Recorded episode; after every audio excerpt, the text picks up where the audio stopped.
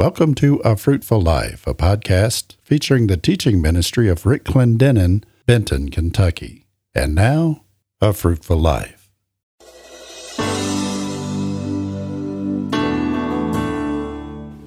Hello, and welcome to A Fruitful Life with Rick Clendenen. Today, Brother Rick brings us a message entitled Bless and Curse Not.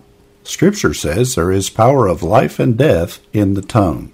In this message, Brother Rick helps us understand the levels of authority we have in God's Word to bless others.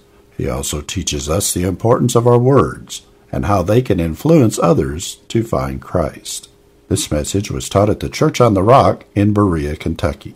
On this broadcast, Brother Rick begins by reading his text, found in James chapter 3 verses 6 through 10 and Proverbs chapter 18, verse 21. He begins the message by bringing us an important principle on the spoken word. Then he teaches us the first three of seven levels of authority in God's Word. And now, here's Brother Rick. Can I tell you something? I'm going to try to really watch the time and not go too late. But I honestly believe this. I believe the message I'm sharing with you tonight is one of the most important messages you will ever hear in your life. Not only that, I believe that it will impact generations like few other messages will. So tonight, I'm not going to get all cranked up and foaming at the mouth. In fact, I feel kind of teachy-fied. Do y'all feel learny-fied? I hope you feel learny-fied because I feel teachy-fied. But what I want to teach you in the next few minutes will change your life and it will change the destiny of many lives. So, this is an important word. James chapter 3, verse 6. I'm going to read it off of this because the print's big enough. And the tongue is a fire, a world of iniquity. So is the tongue among our members, that it defileth the whole body and setteth on fire the course of nature, and is set on fire of hell. For every kind of beast, and of bird, and of serpent, and of the things in the sea is tamed, and hath been tamed by mankind, but the tongue, everybody say the tongue, can no man tame. It's an unruly evil full of deadly poison. Therewith bless we God, even the Father, and therewith curse we men which are made after the similitude of God. Out of the same mouth proceedeth blessing, everybody say blessing, and cursing, everybody say cursing. My brethren, these things ought not to be. Let's pray. Father, we thank you, Lord, for your word. We thank you for your spirit. Lord, I believe with all my heart I'm following the direction of the Holy Spirit tonight. I believe that you spoke to me and confirmed it in my heart that this is what you want me to do. Now, tonight, I present myself to you. May I decrease and you increase. And Holy Spirit, take this word and brand it on our hearts that this will not be a word we forget before we get to the restaurant tonight. But Lord, that this will be a life changing moment. We want ears to hear, understanding hearts, and obedient wills, for we ask it in the name of Jesus. And everyone in agreement together said, Amen. Now, Proverbs chapter 18, verse 21 is another scripture I want to give you. It says, Death and life are in the power of the tongue. Can you say that with me? Death and life are in the power of the tongue. Now, what I want to talk about tonight, I want to just simply title Bless and Curse Not. Bless and curse not. How many's been around people that say something like this? I tell you about We'll just pick a name. I'll tell you about Rick. Rick is a good guy, but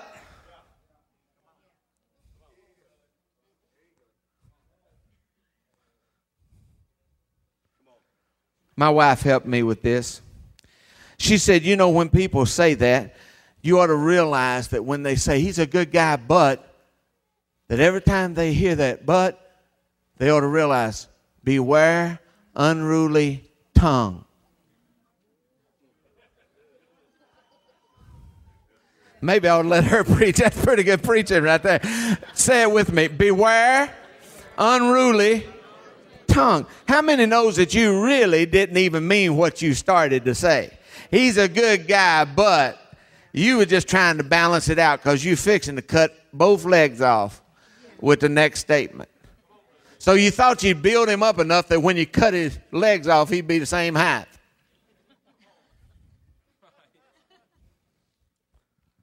Here's what I know the Word of God's true. And God spoke everything into existence. How many believes that? And we are made in the image of God. How many believes that? So there is power in our spoken words. Now, I know some of your minds are already clicking. I can smell the wires getting hot. But I want you to know that even though some people taught that you can name it, claim it, blab it, grab it, that's not what I'm talking about tonight. So get that out of your mind. Focus on me, okay, doke? I want to talk to you tonight about speaking what God speaks, understanding your level of authority. Now, here's the problem with the name it, claim it, blab it, grab it theology. The problem was they didn't understand this principle, and please hear this principle, write it down. The level of creative power in your spoken word is equal to your level of authority. I want to stop and I want you to listen to that. The level of creative power in your spoken word is equal to your level of authority. I want to say that one more time. I really need you to get this. The level of creative power in your spoken word is equal to your level of authority. Now, understanding that, you can see why people got into error when they started speaking things where they had no authority. The error was not that there was creative power in the spoken word. The error was some folks thought they were God. we are made in the image of God, but there's two very important principles you need to know immediately when you get saved. So those that were baptized and you're just newly in the kingdom, please hear me. There's two very important principles you need to know. Number one principle, say this with me. There is a God. Second principle, I am not him. If you can get that down, that'll help you right there. There is a God, but you're not Him. now, as I begin to study the Word, I begin to see, and I'm not saying that this is an extensive list, but I begin to see seven levels of authority in the Word of God.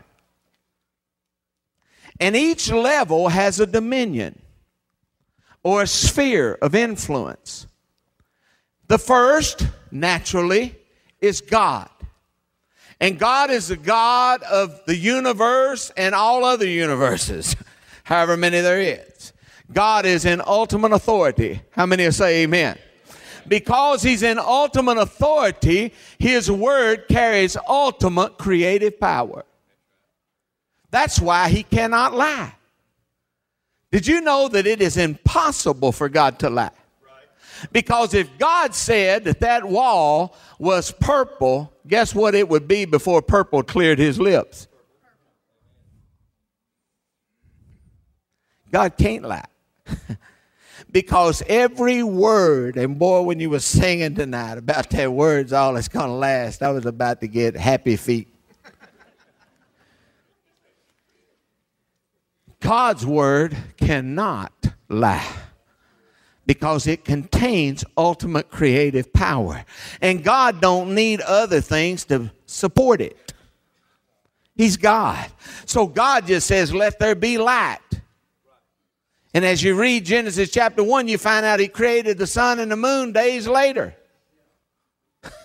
he didn't need the sun for light. His word had ultimate authority. He didn't need a source. He is the source.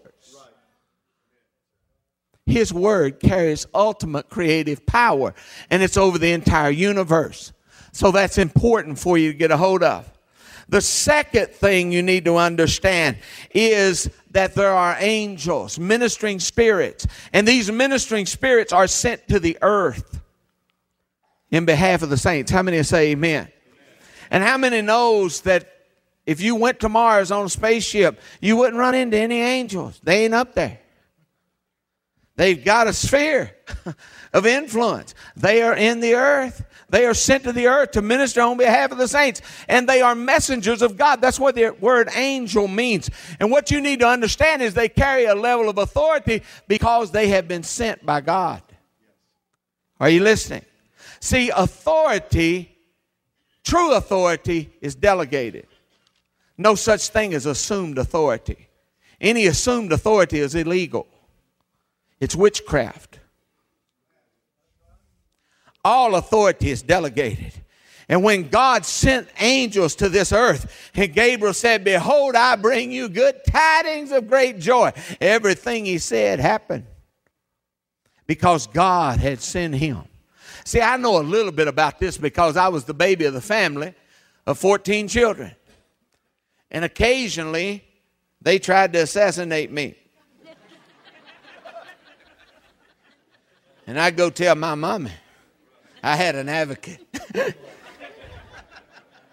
and when I tell my mama what they was doing to me, with my little basset hound face as sad as I could crank it up to be, my mama take my fat jaw, do my lips like this. She said, You go out there and tell them I said they better cut it out.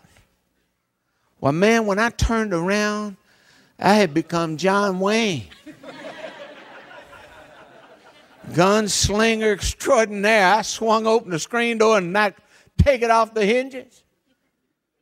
Hey, I screamed. And then I'd change the words around for more effect. I said, You better cut it out. You hear me? You better cut it out. And then when they come up about to pounce on me, I'd say, Mama said.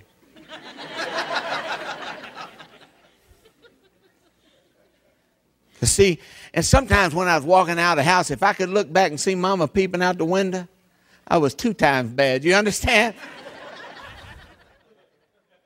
Because I knew she had my back. You understand the devil's not afraid of you? But he trembles at the name of Jesus.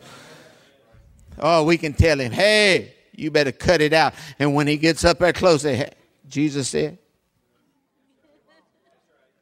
Jesus said, and you'll hear the same air brakes I used to hear. He'll stop.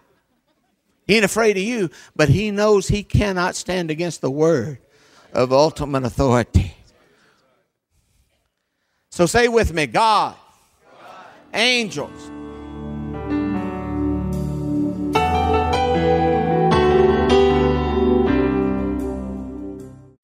Thank you for joining us for today's podcast from A Fruitful Life. We hope that you'll tell your friends and family about the podcast. And if you like, join us on social media by liking our AFL Facebook page or by following Brother Rick's posts on Twitter. You can also find us on the web at afruitfullife.org. A Fruitful Life is the radio and media ministry of Rick and Debbie Clendenen, Benton, Kentucky. You may find out more about Brother Rick's life and legacy by visiting our website. Once again, that's a fruitfullife.org. Thanks for listening.